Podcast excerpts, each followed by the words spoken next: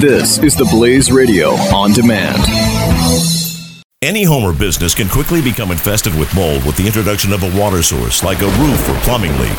When your home, your belongings, or your business becomes damaged, it's not just about cleaning up the mess, it's about reclaiming your life. And that's why you need to call the Water and Mold Removal Hotline. A licensed, fully insured, affordable, non invasive solution to solving any water and mold problems. Our team of trained specialists are available with 24 7 emergency service. We will quickly evaluate your problem and give you a plan that will guarantee results. Water causes damage and mold can spread throughout your property in as little as 48 to 72 hours and can produce allergens and irritants that have the potential to cause serious health hazards. So don't waste time. Give us a call now. For any water or mold problems, call the Water and Mold Removal Hotline. Call 800 442 7043 today for a free estimate. That's 800 442 7043. 800 442 7043.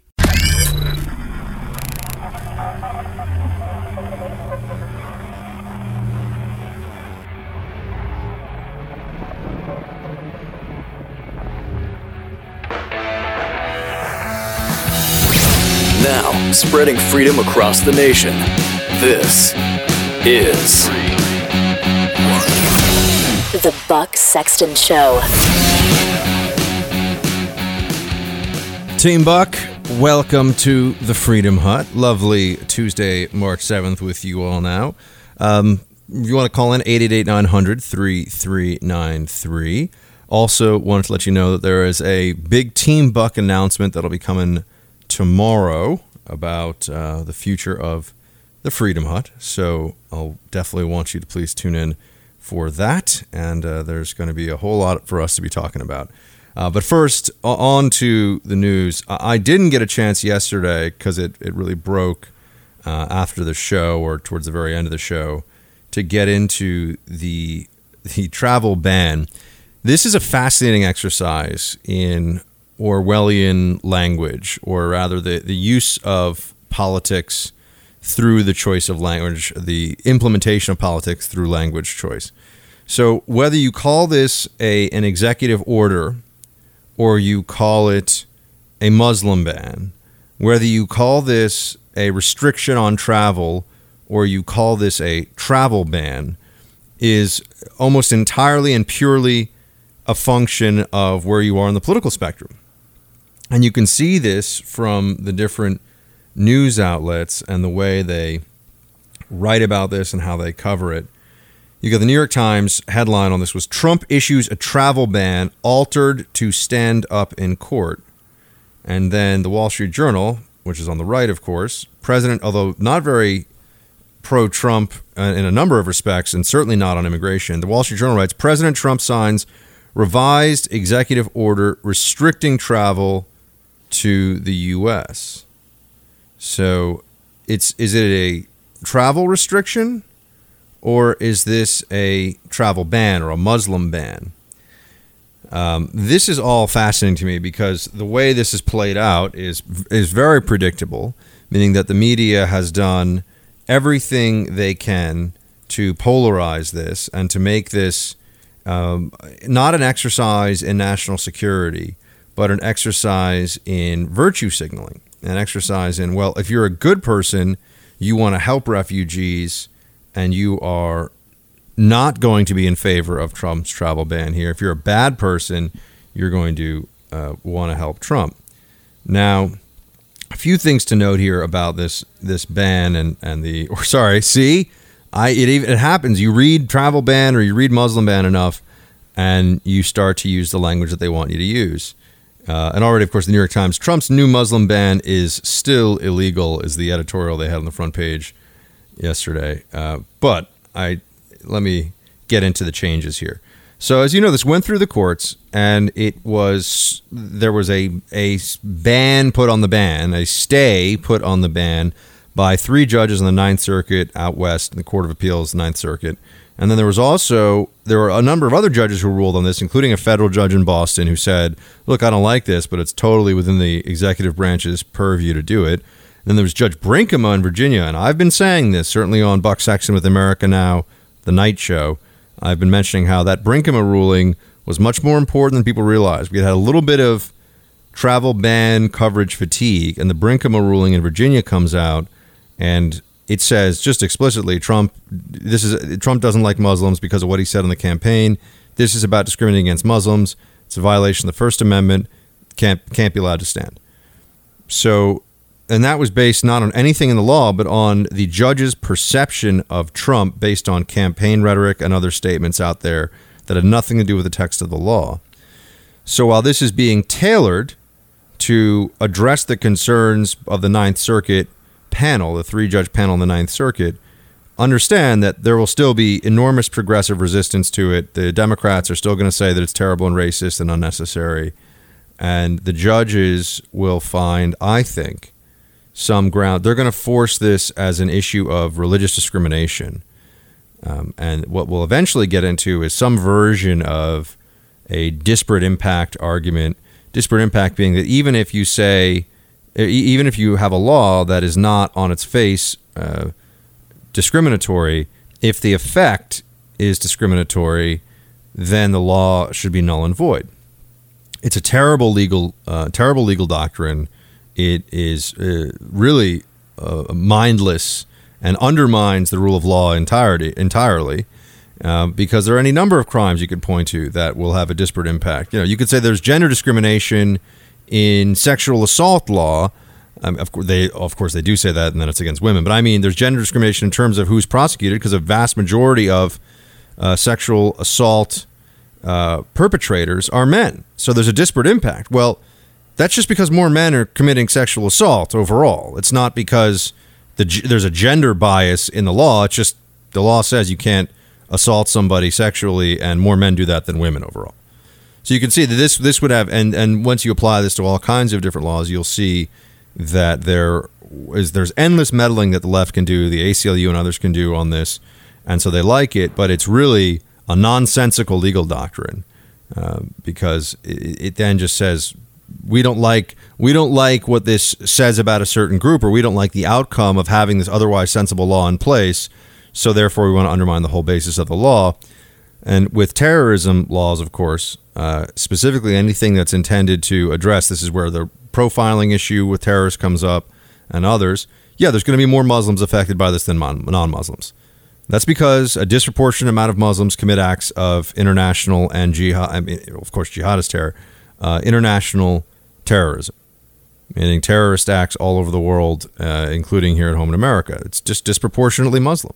Doesn't mean it's entirely Muslim, and certainly doesn't mean all Muslims are bad or do this stuff. And that we have to keep running over those same talking points actually just shows you the power of the left to influence the discussion because it's such a huge leap to say we want to focus on radical Islamic terrorism and how to stop it to you hate all Muslims that to constantly feel like you have to say, well, I'm not saying Muslims are bad. I'm just saying we want to stop the very small subset of Muslims that engage in this violent, destabilizing, and strategically threatening to our existence behavior that you have to always stop with the preface is is in and of itself evidence of the inroads that the left has made into controlling this discussion before you've even had it, which I think is a very uh, very troubling. So, moving back to this uh, moving back to this piece. So Trump, the executive order takes Iraq off the list, and they say it's because the Iraqi government. First, we have a lot of allies in Iraq. We're fighting ISIS there. Uh, we've got Iraqi interpreters and others that were affected by the initial ban. So this takes them off the list. So th- th- you don't have to worry about them anymore. So now it's just six countries uh, Iran, Libya, Sudan, Somalia, Yemen, Syria. I did that from memory. I think I got them all. Nice work, Buck. And it is not permanent for any of them, including Syria. That's a change. It is a um, limitation for 100, or I'm sorry, for uh, 90 days, but exempts travelers who already hold valid visas. Um, and there are other changes to this as well. As I said, Syrians are not permanently banned. The new order suspends the admission of refugees to the U.S. for 120 days, caps the annual total admission of refugees at 50,000. No refugees for 120 days, no more than 50,000 refugees overall. Uh, and you just go through this, and, and what they did is they made a good faith effort to address the concerns that were established in the judicial rulings that held that this was a due process violation or uh, really a violation on, on, a number of ways, but due process being the most prominent one of the Ninth Circuit's version of these events. Now we see, now we're going to see what the response to this, of course, is, and they're already the the mechanisms are, are have been mobilized to thwart this via lawsuits. You know, all special interest groups. The the ACLU calls this a new Muslim ban, so it's just a new version of a Muslim ban. It's not a Muslim ban. It even pull it even pulls out of the original text the protections that were intended in there for Christians, largely, not entirely, saying that if you're a religious minority in a country, you will be prioritized for the purposes of uh, refugee status. They didn't even like that, so they, they got rid of that. That's no longer a part of this um, because they didn't want it to seem like they were. They didn't want to give the courts, who are of course going to look at this, and I, and I believe will challenge this one as well, uh, because it's already been established. Trump hates Muslims. The courts believe. Therefore, anything he does that affects Muslims is born of bigotry, not of trying to protect our national security. That's not an exaggeration. That's what some courts have uh, more or less officially stated as their positions on this. So we'll have to see how they try to overturn this or how the challenges are, are worded.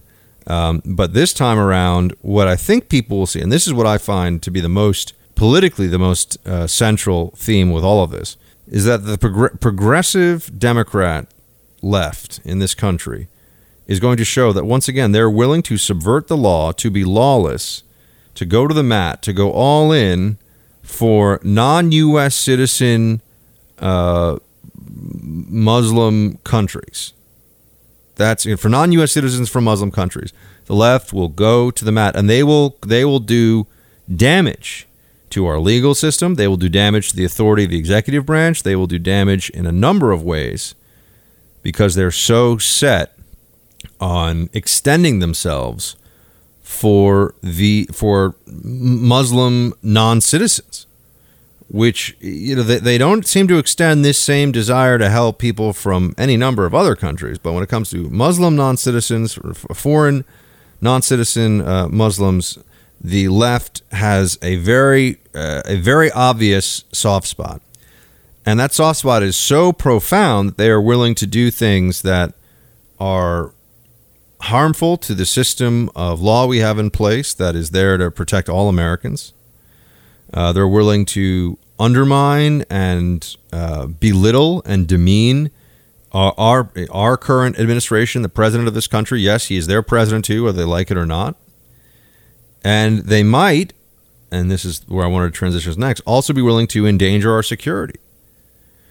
You see, if I sat down with a lawyer, say from the ACLU, and he said that this is an issue of what is right for non citizens, which I have to say, non citizens, in my opinion, have no right to travel to America. They come to America at our with, with our approval, with the approval of the American government and representative of as representatives of the people in this country. No, no foreigner has a right to come to America. I do not believe that that is the case. I believe I think the ACLU and other leftist groups and the Democrat Party certainly do seem to believe that. But I start from that premise, which I suppose they reject. But then I'd like to know well, what other rights do non citizens have in this country? Do non citizens have a right to welfare? Do non citizens have a right to Medicaid? Do non citizens have a right to vote. I mean, if America affects the rest of the world so much, maybe everybody should get to vote. Anyone who wants to vote in the American election should. Now, I know they'd say, "Oh, Buck, that's ridiculous." You're, but why? Based on their premise that that you have a right as a as a Yemeni uh, would be visitor to this country, for example, you have a right to come here, and, and, and any effort to slow you down or tell you that you can't come for a while is born of bigotry. Indonesian Muslims, Saudi Muslims, going to go down the list, Moroccan Muslims, they can all come here no problem, with no change at least, based on what Trump has done. But we're told this is a Muslim ban. This is obviously sloppy on their part, but I don't even think it's sloppy. I think it's intentionally dishonest. So it's not that they're making a mistake, it's that they don't care that a mistake is being made. There's a difference there. And uh, they extend rights to non citizens. Another part of this that I think deserves our attention is many on the left, clearly, many Democrats seem to believe that if we if we are going to be an, a decent and just people in this country, we need to be willing to take in non citizens at the risk of the lives and safety and security of U.S. citizens. And this is what they can't understand. This is what they don't teach at you know Johns Hopkins International School of Advanced, you know, School of Advanced International Studies, SAIS. They don't teach us at SIPA, Columbia University School of International Public Affairs. They don't teach us at Georgetown's Walsh School of Foreign Service. They don't teach us at Foggy Bottom 101 when you're learning to become a State Department officer. No, no. This is what they don't teach you. But a lot of Americans just know instinctually this is how they feel. And it's the following If not allowing uh, thousands of refugees from Syria to come to America. As as much as we sympathize with Syrian refugees who have a lot of other places that they have gone and can go by the way. Not America is not the only place that we take in a million people legally a year every year in this country. We need to stop letting ourselves be bullied into thinking that we're not already by far the most generous country in the world when it comes to making more permanent residents and even making more citizens. No one else even comes close but the truth here is that the Democrat Party and the left seems willing to say that we have such an obligation to take in refugees from Syria, for example, that if it means that there's a mass casualty attack on U.S. soil, either directed by or inspired by the Islamic State, we will take that risk. And Americans on the other side of the spectrum, conservatives, the right, traditionalists, you know, I don't know, go down the Republicans, they hear this and they say, no, I'm sorry uh, we are not in some sort of charitable suicide pact here. Uh, we do not have to allow in thousands of refugees, even if there's a a an uncomfortable likelihood of a terror attack from bringing in thousands and thousands of refugees. We have a right as a country, as a sovereign nation, to say no. That's a risk we just do not want to take. And this is what the left doesn't understand. This is where it all falls apart for them. This is where all, the, the, the, the divide is really exposed. Because they think that it is racist and wrong and mean for the American people to make a decision that privileges their security and their survival over humanitarian concerns. That's what this, a lot of this really just boils down to that. Uh, the other stuff about oh the due process ability for people to come here that's all just that's all noise. It's that they do not believe that the calculation should be in favor of U.S. citizen security. Not I'm not talking about a tie goes to the runner situation. I'm talking about you know if it's one in a hundred chance that one of these Syrian refugees could uh, or would go shoot up a mall, and we don't have to bring them in I think a lot of Americans are like, you know what? I, I don't want to take that risk. I don't care. We've already got plenty of people from all over the world here. We take in plenty year in, year out. We don't need the additional risk given what's happening with the Islamic State, given what's happening. So you have that. But by the way, the way this will be challenged perhaps in court, I think, will be that it's racist. That's part one. And part two, it doesn't work. It's not effective. So now you've got Democrats that are more or less saying our judgment, if that happens, our judgment is more important on this matter than the commander in chief's. And oh, by the way, also, we get to determine what is effective national security policy in the courts, not the executive branch, which really should force a constitutional crisis, or it might. Um, it will create one, I believe. All right. Got to hit a break here, team. Much more coming. Uh, 888 900 3393. I'll be right back. Let your voice be heard. Hello. 888 900 3393. Buck Sexton Show. On the Blaze Radio Network.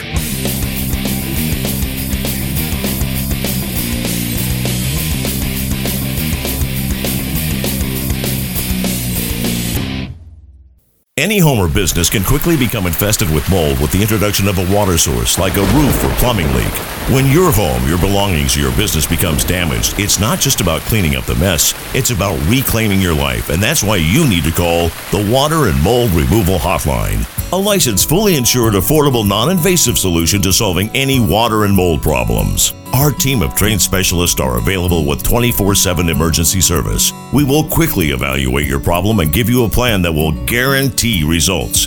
Water causes damage and mold can spread throughout your property in as little as 48 to 72 hours and can produce allergens and irritants that have the potential to cause serious health hazards. So don't waste time. Give us a call now. For any water or mold problems, call the Water and Mold Removal Hotline. Call 800 442 7043 today for a free estimate. That's 800 442 7043. 800 442 7043.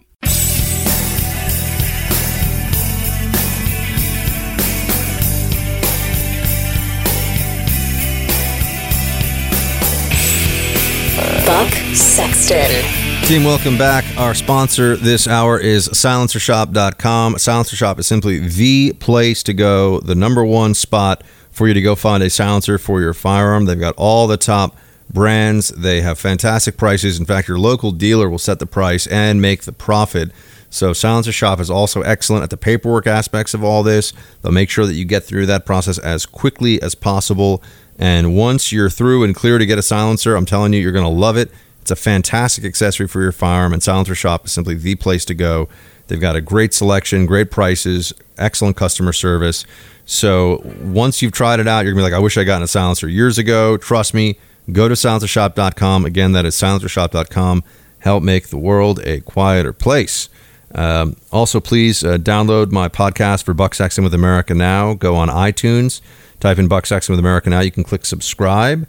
That is the night show, the nationally syndicated show, 6 to 9 Eastern. Uh, do tune in tonight live if you can, but certainly all of you listening, Team Buck, I ask, I humbly request you subscribe to that podcast. And uh, more info and details on all that coming up soon. I uh, got to hit a break here. I'll be right back. This is the Buck Sexton Show. The Blaze Radio Network.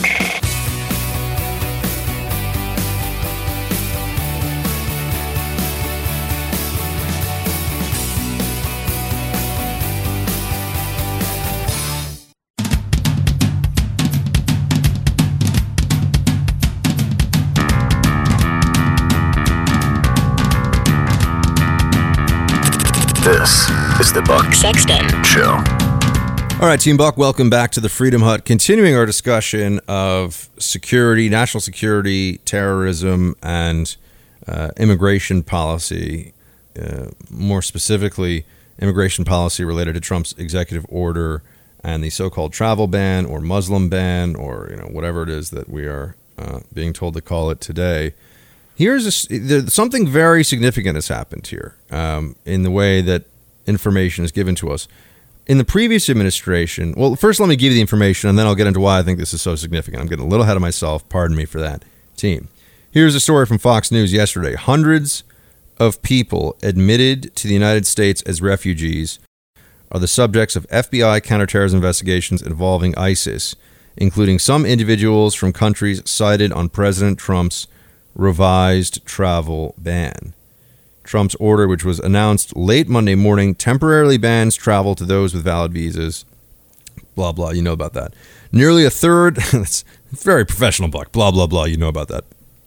Nearly a third of the 1,000 FBI domestic terrorism cases, 300 in total, involve those admitted to the U.S. as refugees, a Department of Homeland Security official said Monday. That number was confirmed later in the day by Attorney General Jeff Sessions during a news conference. Officials said some of the 300 came to infiltrate the U.S., while others were radicalized once they were in the country. Uh, okay. So, um, isn't that interesting? Let me just say that this is an instance where we see that this information about the FBI and its counterterrorism investigations, which we should be allowed to know because the American people should be informed and then uh, vote for people and, and support people in power who make the decisions that reflect their values and, and their own judgment on these matters. But we have to be informed about what's going on. The reality, I think, quite clearly in all this is that uh, if this were still the Obama administration, we wouldn't we wouldn't know about any of this. We wouldn't be we wouldn't be told about any of this. We we wouldn't know those numbers. That 300, about a third of all terrorism cases in the United States under investigation right now involve refugees. Um, involve those admitted to the U.S. as refugees, is the specific language used here. So, okay, now let's let's unpack this for a minute. Oh, wait, sorry. Again, jumping around. What I wanted to make sure we all note is that that's a huge difference, by the way, that we have access to that information now. I'm telling you, if this were Obama, we would not know that. We would not be told that because it's not useful to the administration narrative. Now we get to know. Now we get to know when we talk about illegal immigrants and the illegal immigrant communities. We're going to be told what is the what is the reality of criminality because the government's going to start counting and they're going to start telling us that which they have not wanted to do up to this point. And I think any rational, reasonable person might be willing to stand up for a second and ask, well, why is that? Why do they not want to tell us? Why do we not get to have a uh, honest and forthright conversation about that? You know, if the government's lying to us, there's usually a reason for it. So, that is a very important uh, and very big change. I just wanted to note that. Um, and and then when you move on from there, I know what the left would say in response to this. Or at least I think I know, and I probably know. They would say, "Well, um, there's no just because they're an investigation doesn't mean that they've been involved in an attack. And the response to that, and see, this is where this goes, and this is why people don't trust, don't trust the media on this stuff, don't believe them, don't want to hear about it. The response to this would be, okay, hold on a second. So you're telling me that because there's not a, an attack in this population of refugees that's currently under investigation, never mind previous attacks that involved either refugees or the children of refugees, i.e., Boston Marathon bomber, Pulse nightclub shooter. Those are first generation uh, radicalized Americans, but they radicalized from refugee uh, with refugee parents. And you know, there's there there are we're allowed to look at that connection and say, well, hold on a second. I mean, is this is there a, a correlation between these uh, situations? All right. But if they're going to tell us that because there's no specific terror attack, that has happened in this population, we shouldn't look at it. We also get to say, well, we don't want to spend even more resources. Our very overwhelmed counterterrorism, especially counterterrorism surveillance resources, chasing around people that should be so thankful to be in this country in the first place. You see, refugees, this is what the left doesn't understand. Refugees should be the most trusted population in this country in terms of security and and uh, you know because they should be so thoroughly vetted on the one hand, and they should be so grateful to be here. These are people that they're you know look, there are a lot of Americans, and they intend to vote Democrat who are born in this country. They have U.S. citizenship. They don't really they don't really think it's that big a deal. They don't really care. They don't feel grateful. Some of the best Americans I've met are those who were taken in uh, taken in by this country, fleeing either their families or they themselves, fleeing a totalitarian regime because they really love and appreciate this place. You know, you, you speak to former uh, people who lived in former communist states, or you speak to people who fled the Khmer Rouge you, in Cambodia. You speak to people who, and and they lo- they they talk about freedom and they they tear up. I mean, they understand what this means. They understand rule of law. They understand legal immigration. They understand an orderly process. And they also understand the debt of gratitude that they have to this country and its people. That we would be admitting refugees and there would be any concerns that they are involved in terrorism is completely unacceptable and is a scandal. And that the media would turn around and say to us, oh, well, maybe this is just signs of Islamophobia no, I don't think the FBI is just bigoted and so they're tracking refugees who happen to be Muslim all over the country.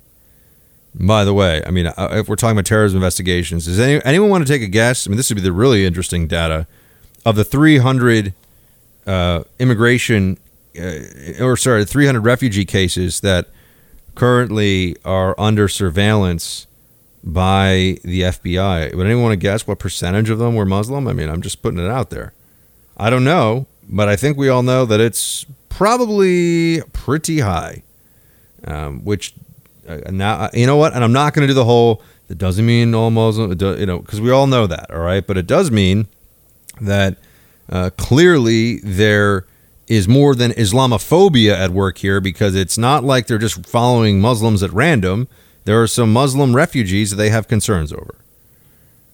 Um, anyway, so you look at this. The, this is very interesting information for them. Of course, the administration released it right with this executive order to bolster its case, but unless you think that they're lying and the FBI is lying, um, then we should know this. This is very relevant information for us, given the reality of this whole process and the procedures that they're trying to put in place. Um, but it, it will not budge the left one bit on this. They think that America is, or that the Republican Party and the Donald Trump administration is a bunch of racists. Uh, it's bad people. They don't like Muslims. That's all this is about. It's not about safety and security. And they will ignore this data. They'll ignore these numbers. It'll change the discussion with them not one bit. And we'll hear from them. Oh, well, there's never been a refugee involved in terrorism. False. Then you'll do a quick Google search because uh, you'll see people that have big platforms, pay a lot of money, fancy media people, and you'll see them and they'll say, okay, well, fine, there have been a couple of investigators, there have been a couple of arrests of, of people involved in this stuff, but not that many. And you say, well, there should be zero. Uh, the number of people overall in this country who are involved in ter- in in lethal terrorist plotting is infinitesimal. When you consider we have 320 million people in this country, but the number of Muslim refugees that have come close to terrorism, have been involved in terrorism, and by the way, once you start counting disrupted plots, which I always tell you, you have to count the disrupted plots because that's like saying, well, just because they don't kill a bunch of people, they're not a threat. Well, no, if, if good work by the FBI or DHS or whomever prevents a terrorist attack from happening, doesn't mean the threat isn't very real. It just means we got lucky and there was good work done. And it also should be taken into account, just as I said, that the resources that are being brought to bear to surveil these 300 people, these 300 refugees, the FBI's got to look at those. Res- we, we, we shouldn't have to spend those resources. And the resources that we spend on TSA, airport security, and all these other things that are out there currently, where we're just writing, the taxpayers writing big checks, spending a whole lot of money because we're trying to stop jihadist terrorism from happening in this country. We shouldn't have to spend that money. Now, I know that, you know, saying we shouldn't have to doesn't mean anything because we're going to have to for a while, but I do think it is worth pointing out that we don't need to add to that tab by bringing in people that are going to be a concern. And you know, this is there is a there's decades of programming of of psychological programming and really psychological warfare the left has been waging against the American people with regard to the immigration discussion overall and with regard to terrorism. And we're finally confronting it in a way that is meaningful. And on the issue of terrorism specifically, you know, they're they're they've burned so much credibility the same way that you can't that the left can't just say, "Oh, trust us, we're journalists," because no person who pays attention would accept that explanation anymore. Uh, on issues related to terrorism and jihadism, you can't trust them there either. You can't trust them.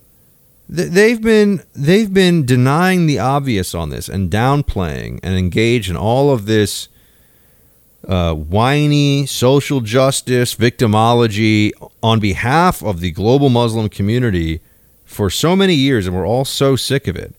And it's it's become, I think, finally clear to most Americans, not even just Republicans. I mean, most Americans. I mean, a, a strong majority of Americans see that when CNN and, and uh, you know and, and MSNBC and NBC and these other news outlets, New York Times, Washington Post, when in the when the immediate aftermath of a terrorist attack, they say let's not jump to conclusions, and then their next breath about who did it, of course, and what their motivations are. Even though we got like a video guy running around yelling Allahu Akbar with a scimitar in his hand and an AK-47 in the other, shooting people, saying which one of you is Christian? I want to kill them in the name of Allah. It's like whoa, let's not jump to any conclusions here, America. That's what they say.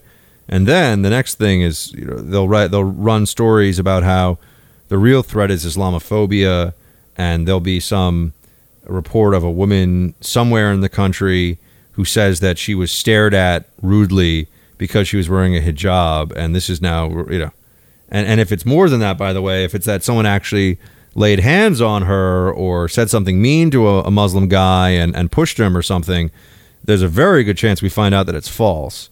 And after we find out it's false, the media either loses interest in it entirely, that it's a hoax, hate crime, the media loses interest in it entirely, or uh, they say that well, this is just evidence of how the vulnerability that Muslim Americans feel is so profound that they feel the obli- they feel the need to make up these stories to raise awareness. So that they're just running in this unreality, this non-reality loop, this loop of of this bizarro alternate universe that they get to live in, where they're it doesn't matter what the facts are, they're always right, and that's just what they do. Um, but on this uh, investigation of the refugees, a very interesting, very interesting piece, very interesting stories. Uh, team, we are going to hit a break here. 888 900 3393. I'll be back in just a few. Stay with me. Buck Sexton will be right back. The Blaze Radio Network.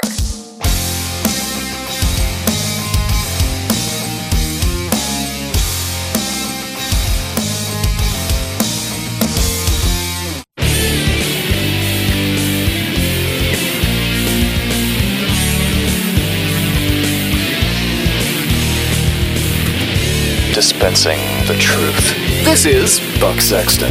On the Blaze Radio Network. Welcome back, team. I I know everybody wants to get to the bottom of the Trump allegation about wiretapping and, and Obama and the administration. I certainly do.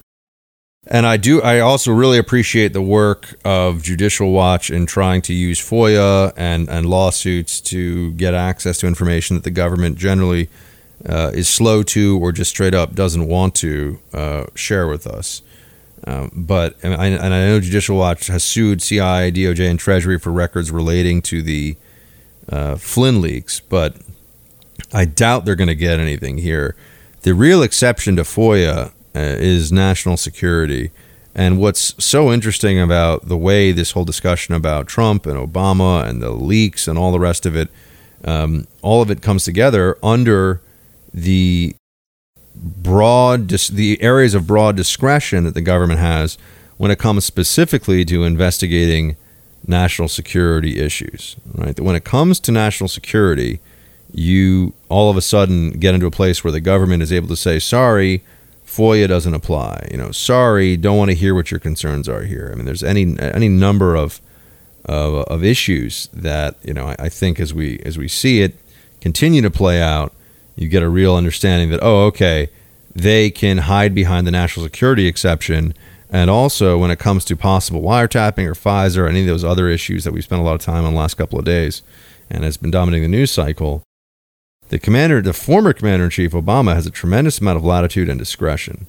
So I just want to, for those of us who want answers, and I want answers. And look, if the answers look bad for Trump, I'll be, I'll be upset, and I'll we'll talk about what that means and what we do about that. But I doubt they will be, because why would the New York Times be reporting on a counterintelligence investigation, which seems to be code word for FISA, or you know, alluding to FISA, in January, no one says uh, a word about it, but it looks bad for Trump and his people. And now we're being told, oh, well, that was just that was reporting from multiple U.S. officials. That was all a lie. I don't buy it. But efforts to use FOIA, just to bring us back here to the initial uh, initial news peg, efforts to use FOIA to get to the bottom of this, it's worth doing, and we got to, you know, you got to have people out there that are trying, but this is going to get hidden deep, deep, deep in the so-called uh, deep state, my friends. All right, hitting a break here. I'll be right back. The Buck Sexton Show. Only on the Blaze Radio Network.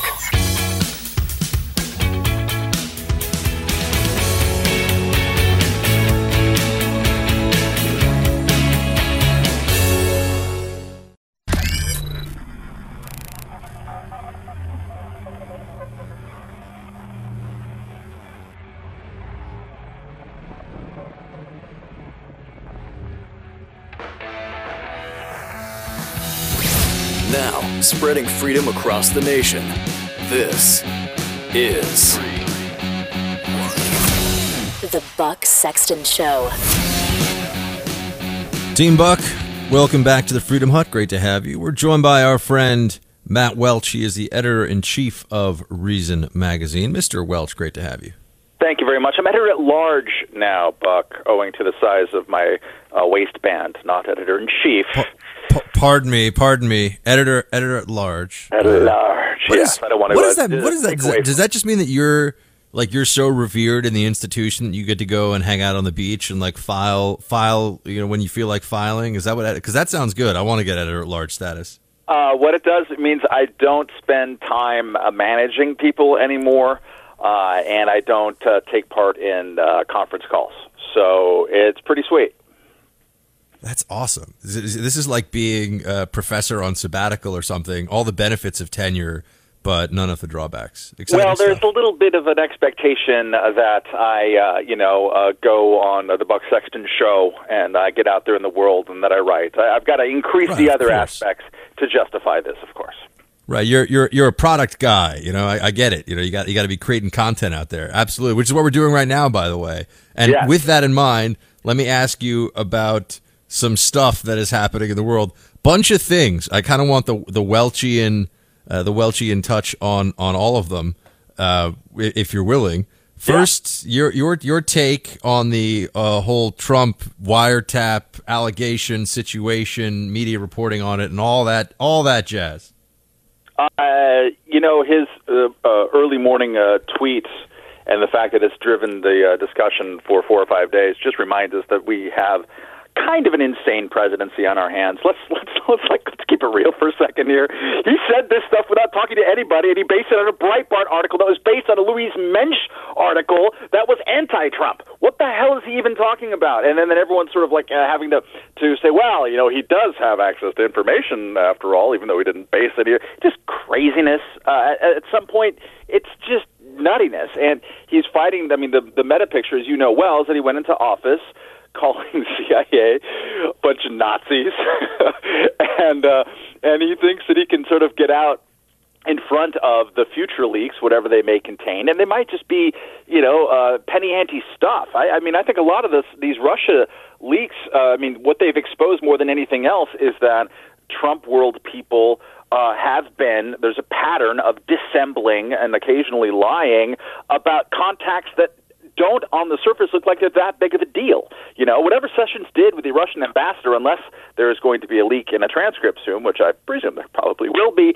uh, it didn't look like that big of a deal. So why not just kind of cough it up and move on? Um, that is much more of a big deal that, to me so far, uh, the the way that they dealt with it than the underlying conduct. So uh, he's uh, it, it, we are in this just bizarre, bizarro world thing right now, and Democrats are going way over their skis, demanding Sessions' resignation. And I would like, I would love Sessions to resign because he's terrible, uh, but. Uh, he didn't commit perjury. He said a, a sentence that wasn't true in in answer to a question that wasn't specific, and eh, that's that, that's what happened. So, uh, yeah, I can tell you that, by the way, the, the I have I have secret magic sources uh, when you're inside of government. One, it, it's a big even whether the president or you're a lowly a lowly lowly you know CIA analyst as yours truly was.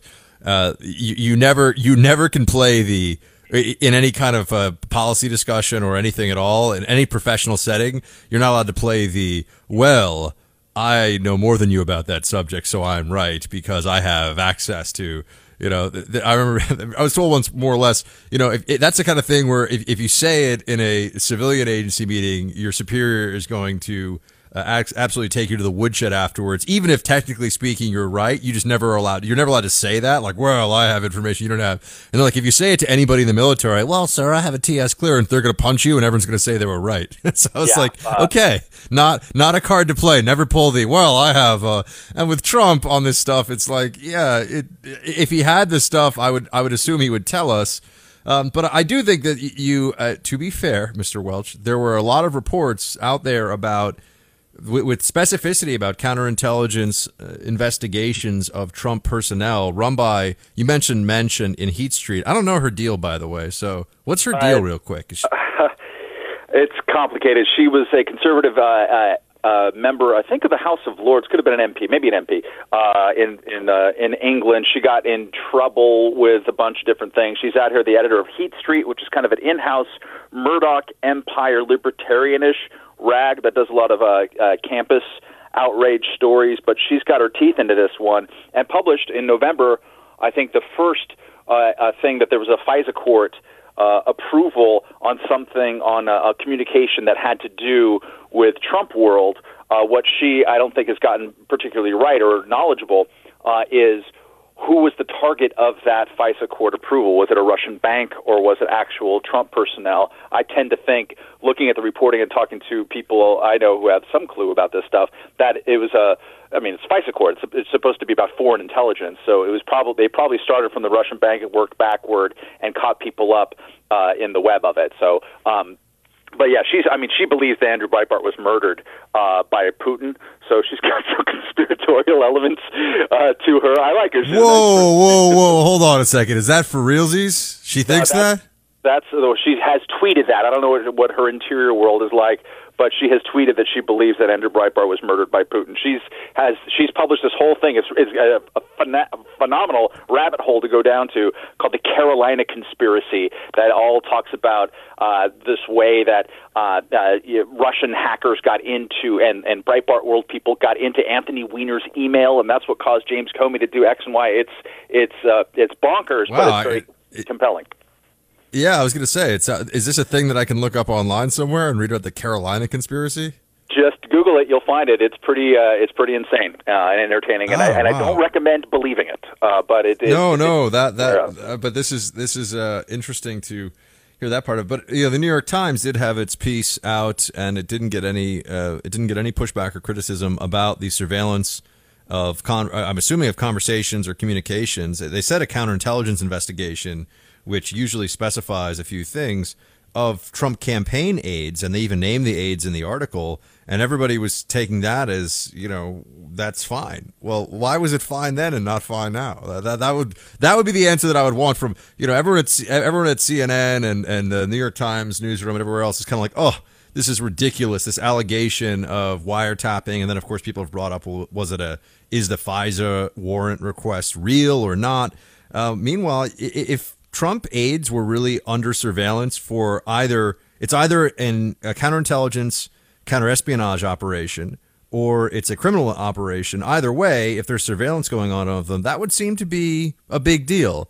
And yet, I think people didn't th- didn't treat it like it was a big deal because it's well, of course. I mean, we all believe this Russia conspiracy, and I'm one of the people who doesn't believe the Russia conspiracy. So that's why I'm sort of I sit Well, around I mean- saying, okay, I, I, I believe fully well that Russia was happy to muck up uh, in, as much as it can to get involved in the election here. What I don't Yeah, believe sure. is the next 12 uh, connected dots, which is that they somehow hacked the election. That's garbage. They didn't. We voted. They tallied the votes.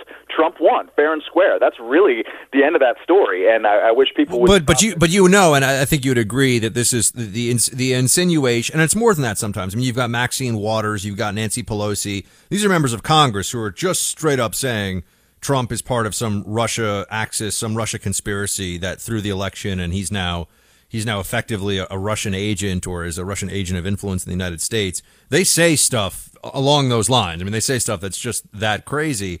And I, Yeah, I know there are people there there are people in the media who believe that they're that they're, they're it's just a matter of time. We- have a congressional investigation that they say has to happen. We've got to have a special pros a special prosecutor for what? Yeah, I was going to ask this question sure. I mean, because the special prosecutor is going to find that Paul Manafort was sitting down with a bunch of you know shady looking Russian FSB guys or something in a cafe in uh, you know I, I don't know in, in Ukraine, and he's We like, yeah, hack hack into hack into. Uh, well, yeah, we already know he's meeting with shady people in Ukraine, but but it, I, they would assume, I, I think, or they're assuming that he has to be asking them hack into John Podesta's email account, or yeah, let's go forward with that. I'm not even sure what they think the crime would necessarily be. You know, I, it's. Uh, I'm glad that you put it that way. I, I've been on MSNBC each of the last four days. So, uh, Ooh, I tell us cannot- about that. That sounds interesting. Well, part of it has been that on air and off, I ask everybody, like, what do you think is at the end of your particular rainbow on this?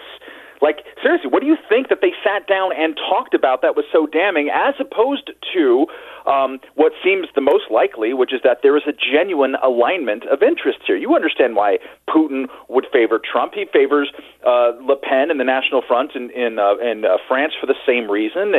Viktor Orban and Fidesz in Hungary for the same reason. He likes Western politicians who campaign against multilateral Western institutions in the name of nationalism. It's a, that, that's what he wants to do. He wants to roll back NATO and the EU and kind of this internationalist thing because he sees it as a reminder and a threat against what uh, his biggest reason for being alive uh, is, which is sort of to reconstitute the old Soviet Union, or at least to act on the loss of the old uh, Soviet Union. It, that makes total sense. So um, instead of, of actually going to where that makes sense, and you would understand why people would get along and, and share these interests, uh, and it would even be reciprocal at some point. People are assuming, and th- this was the best answer I got um, in terms of what what lies underneath the conspiracy. It's like, well, uh, maybe they told the Trump campaign that they had information that they had hacked into the Republican uh, emails as well, and that in or that they that they had better be nice and change the wording in the Republican Party platform towards Ukraine,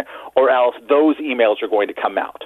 So that there's some there's some kind of threat or whip hand there. Uh, that's the most plausible by which I don't think it's actually plausible, um, but that's the only one that even begins to make any kind of sense to me um, on any kind of conspiratorial front. And I should say, uh, the the thing that's arguing in their favor is just that we are now way beyond like rule of three when it comes to pattern of bizarre dissembling here between Carter Page, uh, especially uh, uh, Jeff Sessions, Michael Flynn. There's a pattern here of saying X and then leak comes out proving that X is not true, and then you come back and say, well, actually, uh, you know, I uh, things were different than I thought. So uh, people act Wait, like but, but hold, well, one second to, to that point, Matt, if I may. Uh, anybody who's ever been through or, or been been through either a law enforcement proceeding or has worked in law enforcement or dealt with uh, interrogation in, in an intelligence capacity will tell you that a big part of uh, you know, a, a, big part of getting certain answers is creating the the pressure in the environment that you sit somebody down and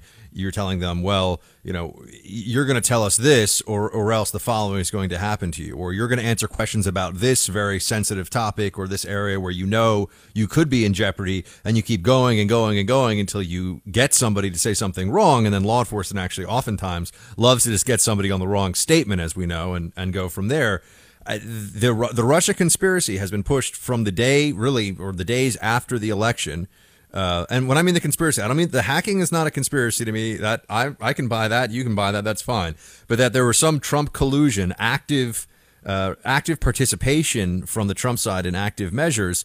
They've been pushing the story so much, so I feel like when somebody like Flynn is being asked about this, his you know gut reaction would be to say, "No, you know, I, I didn't, I, I, didn't talk to the, you know, I didn't do anything. I didn't talk to the Russian ambassador. Eh, we didn't talk about that thing because he's trying to avoid it, not because there's some great, you know. I, I just think it's much less interesting than people want to believe it is. I, I, think it's just human nature when you realize that something has been blown up into a big issue. You know, you don't want to talk about it.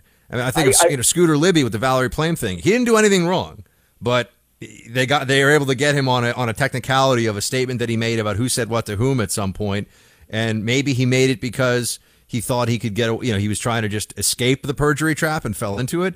But that was all they got him on. I feel like they're turning up the pressure on all these different Trump people. And yeah, some, I mean, the Jeff Sessions thing, was, was he really, yeah, I, I understand what he said wasn't wise in the context of all the stuff that's going on, but do you think he was really trying to lie? Uh, I, look, he said the sentence, I didn't have communications with the Russians.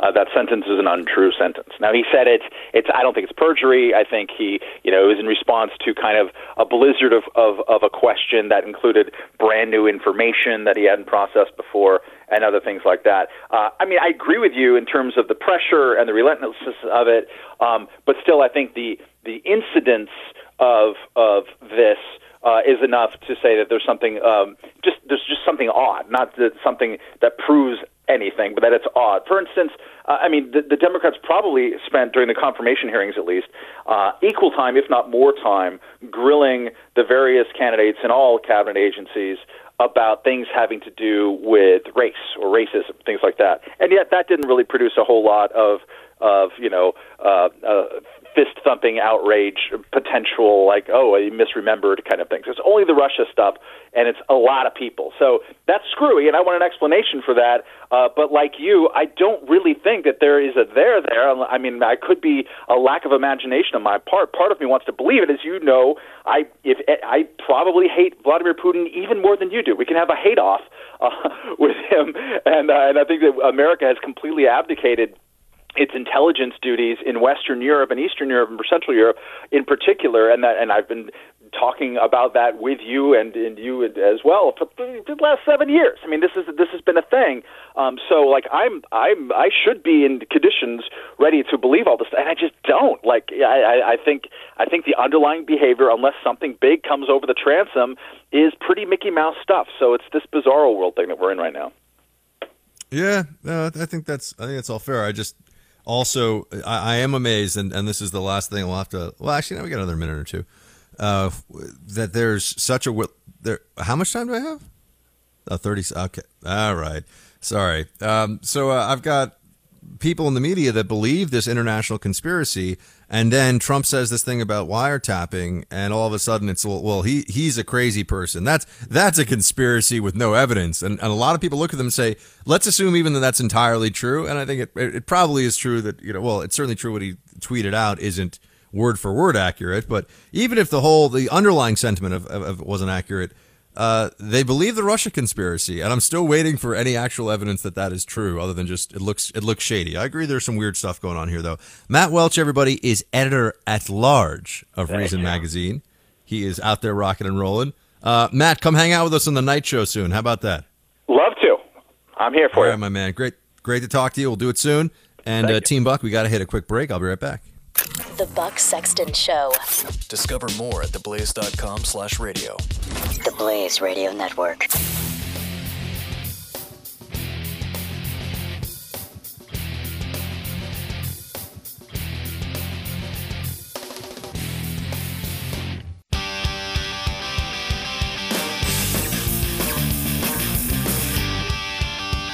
You're listening to the Buck Sexton Show. Only on the Blaze Radio Network. Yeah, I've read a little bit more about this uh, this incident at, at, Middlebury College, which of course reminds me very much. It's a very similar school. I've never been there, but it's similar size, and it's part of the same athletic conference and all that. Same general region of the country. Uh, I'm sure its average class is pretty indistinguishable from the classes I took at Amherst in terms of the people in it and the general ethos and uh, and vibe. Uh, and I didn't know that the woman, I mean, the woman who was injured, leave. So Charles Murray, who we've actually had on the show before, uh, he wrote the Bell Curve, which uh, dove into data on IQ and, and just completely set the left. Uh, with set the left alight with fury. I mean, they were they were really outraged about that one. Um, they invited him up to uh, Middlebury. I think, uh, yeah, I've told you about this. They invited him up to Middlebury. He's supposed to speak, and there there is this change. I mean, it reminds me the description of what was happening when he was supposed to talk reminds me quite a lot of what I dealt with, or what I, what I saw, I should say, when Justice Scalia spoke at Amherst.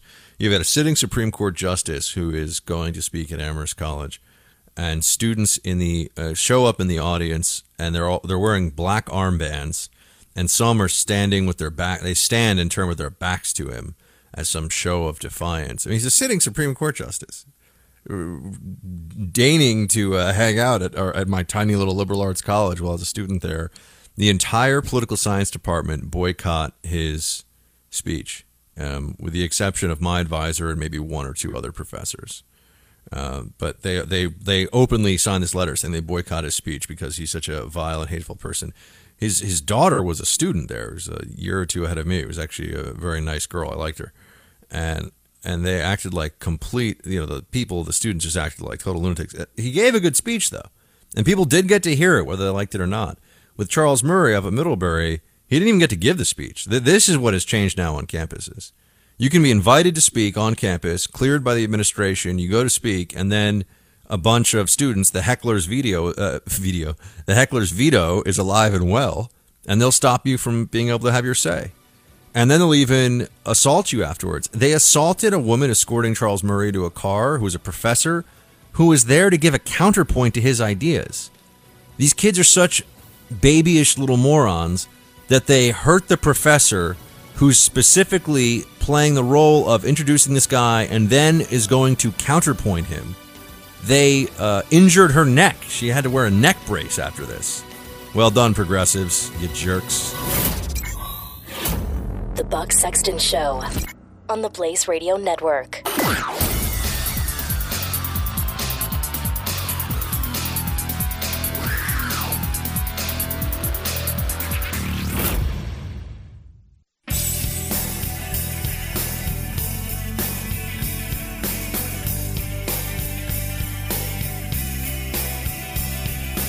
The Buck Sexton Show.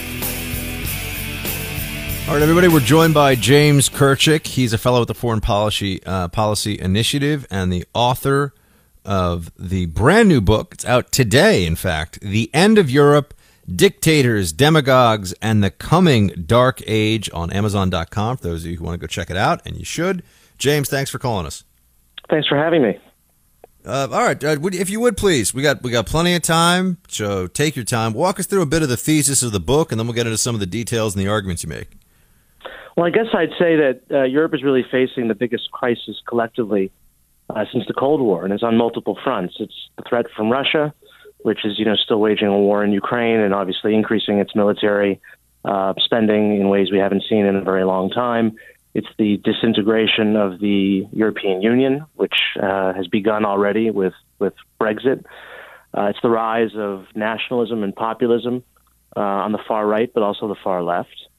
It's Islamism um, and the increase of Islamic terrorist attacks and the rise of ISIS in Europe uh, and the and the also concomitant rise of anti-Semitism, um, which is obviously one of the probably the worst uh, tradition in, in European history, um, and an ongoing economic crisis. You know, almost ten years now after the the crash of 2008, uh, the eurozone has barely any growth. Um, so these are all uh, crises that I think combined are um, representing a, a, really difficult uh, period in European history, and something that I think Americans uh, should should care about. Now, by the way, the economy, we were told uh, for a while that the, the EU, that uh, because Greece obviously was in terrible shape, and then it was just a matter of time before uh, Spain and, and then Italy would follow, and then the dominoes would fall. And we were told this a lot, and this could be the end of the Eurozone. Th- th- that didn't happen, but they didn't exactly fix everything either, right? What did happen? Yeah, it's kind of stagnant. You know, I mean, Greece and uh, so Spain and Italy have obviously not gone the way of Greece yet, but they still have very high youth unemployment. You know, in a country like Spain, I think it's like you know forty percent, something really high. Um, so it's not getting better. It's not exactly getting worse in those places, but it's not getting better. And you know, obviously, the longer these sorts of problems persist, you know, the more attractive um, the demagogues in my book subtitle be, be become. I think their their message starts to resonate more um, in uh, in times of economic uncertainty. Who are the main figures in this populist nationalism that you talk about in the book? Well, they really uh, run the gamut. I mean, I would uh, you know start with a figure like Viktor Orban, who's the prime minister of Hungary, um, who has come out publicly in favor of what he calls illiberal democracy, and that was back in 2014. You know, before anyone had heard of Donald Trump running for president. Um, but then also, you know, on the left, I would point to the Syriza party in Greece. Um, and these are basically, you know, neo-Marxists, um, not sort of liberals in the classical sense of the term, to say the least. Um, Marine Le Pen in France the National Front, uh, Geert Wilders, who's the leader of, um, who's, who's running for prime minister in, in Holland next week, and they're having big elections there. Um, so there's there's lots of figures, but those are the main one. I, the main ones uh, I would say, and I should also add to that list um, uh, Nigel Farage, who's the former leader of the United Kingdom Independence Party, um, who I would also put in that in that category of, of, of being a nationalist. Now I see here in the Amazon description of the book you talk about this the shallow. This is a quote from an excerpt here, or not an yeah. excerpt from the book, but from the description of it on Amazon a shallow disingenuousness of the leaders who pushed for Brexit. So why why were they disingenuous and and shallow? I think a lot of the promises that they were making were not uh, uh, in accordance with the facts. I mean, you often heard people talk about the euro and why that was bad for Britain, but I mean, Britain is not in the euro, um, and so it was not being held responsible for what was going on in Greece. British taxpayers were not having to bail out, you know, Greece in the way that Germans were. But th- th- this argument was constantly being put forth, um, as was an argument several months before the Brexit vote that Britain would be swarmed with Turks because Turkey was imminently about to join the European Union, which is just completely not true. I mean, for the the the prospect of Turkey joining the EU is so far off in the future and, and unlikely to ever happen, really, because you need all all the members of the EU have to agree to a new member joining. and you already had several countries that had pretty made had made it pretty clear that Turkey was not going to join. Um, and then there was a, a pretty infamous promise that was made by leaders of the Brexit campaign that if Britain got out of the EU, they'd be able to spend something like 350 million more pounds per week on their national health service. And then, then immediately after the vote happened, they basically came out and said, yes, this, this number was completely made up and exaggerated. So there was just a lot of, I think, false information going on. Also, the the uh, the number of laws that um, Britain has that are basically dictated or come out of Brussels, out of the EU Parliament. It's really only something like 12 or 13 percent, but you had people like Farage again insisting that it was above 60 or even 70 percent. So there was just a lot of you know bad information that was being put out there. And if you had looked at the you know the British media was so Eurosceptic to begin with, um, particularly in the in the tabloid media for for decades. It sort of created this environment where I think any accusation that you made about you know Europe would be believed, no matter how far fetched or inaccurate. Now, uh, how much of the cultural impact of the multicultural ethic uh, and and the, the diversity uh, yeah. the, the, diversity ideology that we see in this country, but in Europe and in, in some cases in some of the northern Europe, uh, European yeah. countries in particular, it's taken on a an almost religious zeal. Yeah. Uh, the, you know, multiculturalism is our is our strength, and how much of what you see happening here on the political side do you think is, uh, in at some level, a popular revolt against what is a in, for some people, a clearly dubious policy, especially when you yeah, look at I some think, of the countries, the smaller countries that have brought in. Go, go ahead. Yeah, and I think that's actually an excellent point. And I and I raised this, you know, about two weeks ago when this whole thing with Sweden came up with Donald Trump. And you know, he made the point not very well. He was, he was confused. People thought he was making up a terrorist attack when really what he was talking about was something he had seen on Fox News. And then, you know, the great and the good, they all kind of mocked Donald Trump and they tried to portray Sweden as this, you know, wonderful multicultural utopia, um, and how dare anyone, you know, say otherwise. And um, you know, I think the truth was kind of somewhere in the middle. I mean, it wasn't as bad as I think Trump was trying to portray it as, but it's clearly not this, you know, social democratic paradise. And yeah, well, there, there were there were riots in a, in a Muslim majority suburb exactly, 24 exactly. hours after he made the comment, where they were lighting police cars on fire, or at least cars on fire. I think they yeah, attacked yeah, police officers And that too. had happened in that same yeah. neighborhood, Rinkeby, before, um, and it's called a no-go zone. And I remember, you know, about two years ago, I think after the attacks in France, when that term was used, people got very angry in France. I think I think the mayor of Paris even threatened to sue Fox News. Yeah, um, but, yeah. I mean, but these, but these do exist. I mean, they they do exist, and they're um, they are in certain areas of France, certainly in Sweden. Um, there's actually a friend of mine who's a Swedish journalist who did an interview a couple days ago with um, the head of the ambulance union. Uh, he's an ambulance worker, a paramedic, and they told her, you know, we can't go into certain neighborhoods without armed security, without without police officers guarding us. It's not safe. So, I mean, I you know, I, I wouldn't want to make make the point that Donald Trump makes. I think he goes a little bit too far. Um, but I also think that the kind of utopian vision that is that is given of places like Sweden is not true. And what's interesting is that you know Chatham House, which is a very respected British think tank, they did a survey of European public opinion, and they found that in eight out of ten European countries, a majority of Europeans in those countries supported banning all Muslim immigration. Now, does that sound does that sound familiar to you? That's exactly the policy that Donald Trump proposed, to great controversy and people you know, calling him a fascist and whatnot, particularly in Europe. And then it comes out that majorities of actual European citizens uh, uh, agree with him. And I think it just shows you the, you know, the gap in the public opinion versus the elite opinion when it comes oh, to yeah. questions of, Im- of Im- Im- immigration and national security and, and identity and well, whatnot. this is the great I, you know, unspoken. not- yeah. Go ahead, James. Go ahead. I was just gonna, I'm not. I was going to say that this this is the great unspoken. I mean, this is an important part of all this because this is the big unspoken point of debate, which is that whenever we talk about in this country uh, the Trump policy about immigration and uh, banning temporarily, or you know, without getting into the details Yeah. and the specific fights over the language and everything else about the immigration executive order, uh, I think there are a lot of people who see it as the start of also pushing back against or, or, or preventing rather, not, not even pushing back against uh, mass Muslim migration because they Right. culturally don't want it. It's not just a security Yeah. concern. We don't talk about it here, but in Europe they are having that discussion, as you point out. that's mainstream in Europe. They they just don't exactly. want to be full of Muslim immigrants in some of these countries. Right. That's and, the that's right. the this sentiment. Is, this is another yeah that, that that's a good point. And this is another reason why I thought it was sort of silly for Trump to bring up Sweden as as a warning to America because you know in America we're blessed. We have oceans on either side. I mean the the, the prospect of mass Muslim immigration coming to America and the numbers that they've seen in Europe over the past you know two years, it's impossible. I mean, it's just not going to happen. Um, and, and, and so I thought it was kind of you know inappropriate for him to even bring this up. It's not something that Americans need to worry about. Um, but going, you know, but going back to the Europe question, I think yeah, these are legitimate concerns, and we should be able to talk about them at least without someone you know automatically being accused of being a racist. And obviously, there are some people who are racist and bigots, and they should be called out for it.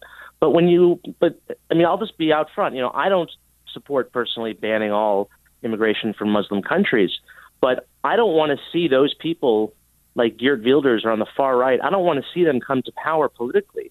And I think the best way to kind of remove the potency from their argument is to engage on these issues, to actually discuss them in an honest and respectful way. Um, because if you don't do that, if you just if you just ignore the problems and you just you know call anyone who disagrees with you a racist or a bigot like they do in Sweden, I mean the Sweden Democrats, which is a far right party that that um, really started as a neo-Nazi party, they're the second most popular party in Sweden. And I think that's because right. Well, no I, but else- I think the normal Swedish people, I'm guessing, because I've seen this in other European contexts, they know that if you ask the average mayor of a large city, representative in the parliament, or what have you. You know, the average, not, I mean, obviously there are some far right parties and some anti immigrant parties that have, that have gotten a lot more powerful. But if you said, even in a small country like the Netherlands, well, what if, what if we were going to let in a half a million refugees next year? We have a total Correct. population of what, 10 million people? We're going to let in a half a million refugees next year because we should really take this diversity stuff to the next level and we should be welcoming. Would you be okay with that? A lot of them would say yes. And a lot of people, I think, realize that's a problem. they have an issue with that. Some of them would say yes, but I mean, I think um, a lot of them would say no. But I think the Well, well, now I think a lot of them now would have said no, but that's because of what's been happening. Yeah. Sure, sure. But I think, like, if you look at Sweden, there was this sort of consensus, this political elite, you know, on the center right and the center left. They basically had the same immigration policy, and anyone who questioned it was, you know, was was castigated. And I think what they thought was, well, if we just ignore this issue and treat anyone who disagrees with us as being, you know, out of bounds, then it'll just go away. The concerns about it will just go away. And what happened was the opposite. And is that you see all these people, they're now, because no one else will talk about something like immigration and national identity, all those people who are concerned about it, they're supporting the far right because the responsible political leaders in the center, you know, did not give them an avenue, did not give them a, a place where they could, um, you know, express their, their political views. And so I think you're really seeing the negative consequences of this kind of, you know, um, overly politically correct, uh, multicultural, you know, worldview is, is having the completely opposite effects that, that the people who have been promoting it intended. Well, James, I'm having a lot of fun talking to you about the, the thesis of your book and the things that you, you touch on here, so I can uh, tell everybody listening. Definitely check it out. James Kirchick is the author. He also writes for the Wall Street Journal. Uh, the book is The End of Europe Dictators, Demagogues, and the Coming Dark Age. It's on Amazon.com right now. James, really appreciate the time and the conversation today. Uh, come back soon. Thanks. Anytime. Uh, team, we're going to hit a break. We'll be right back. Buck Sexton. Dispensing the truth. on the Blaze Radio Network.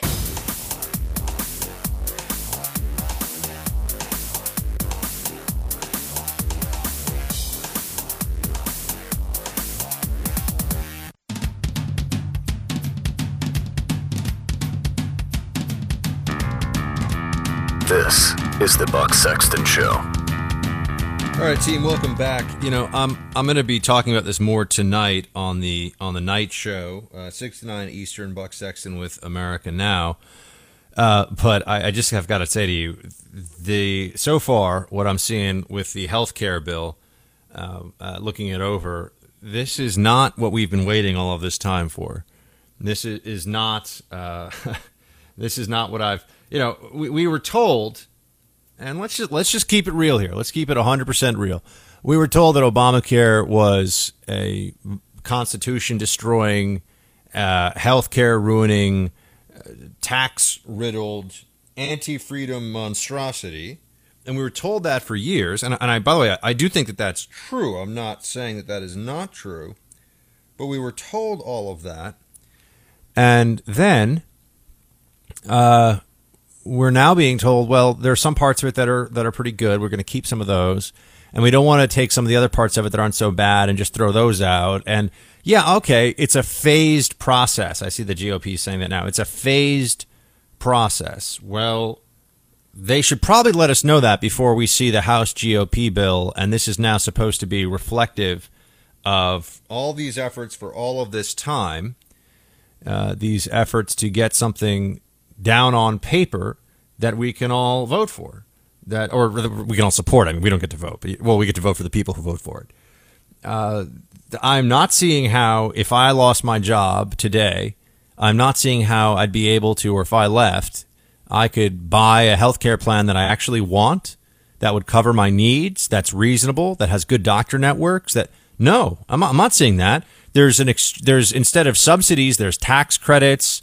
Uh, this is not repeal and replace so much as it is you know shift and adjust. Uh, and that's not what we were told we were going to get here. Now, I know that it's still early and that we got to wait, and they're saying there are phases, but it's not like we haven't been waiting for a while. This law is six years old, everybody, seven years old now. So I would like to know what's going on here. All right, join me tonight on Buck Sexton with America Now. Listen to the iHeart Radio app. And uh, until then, my friends, shields high. You're listening to Buck Sexton on the Blaze Radio Network.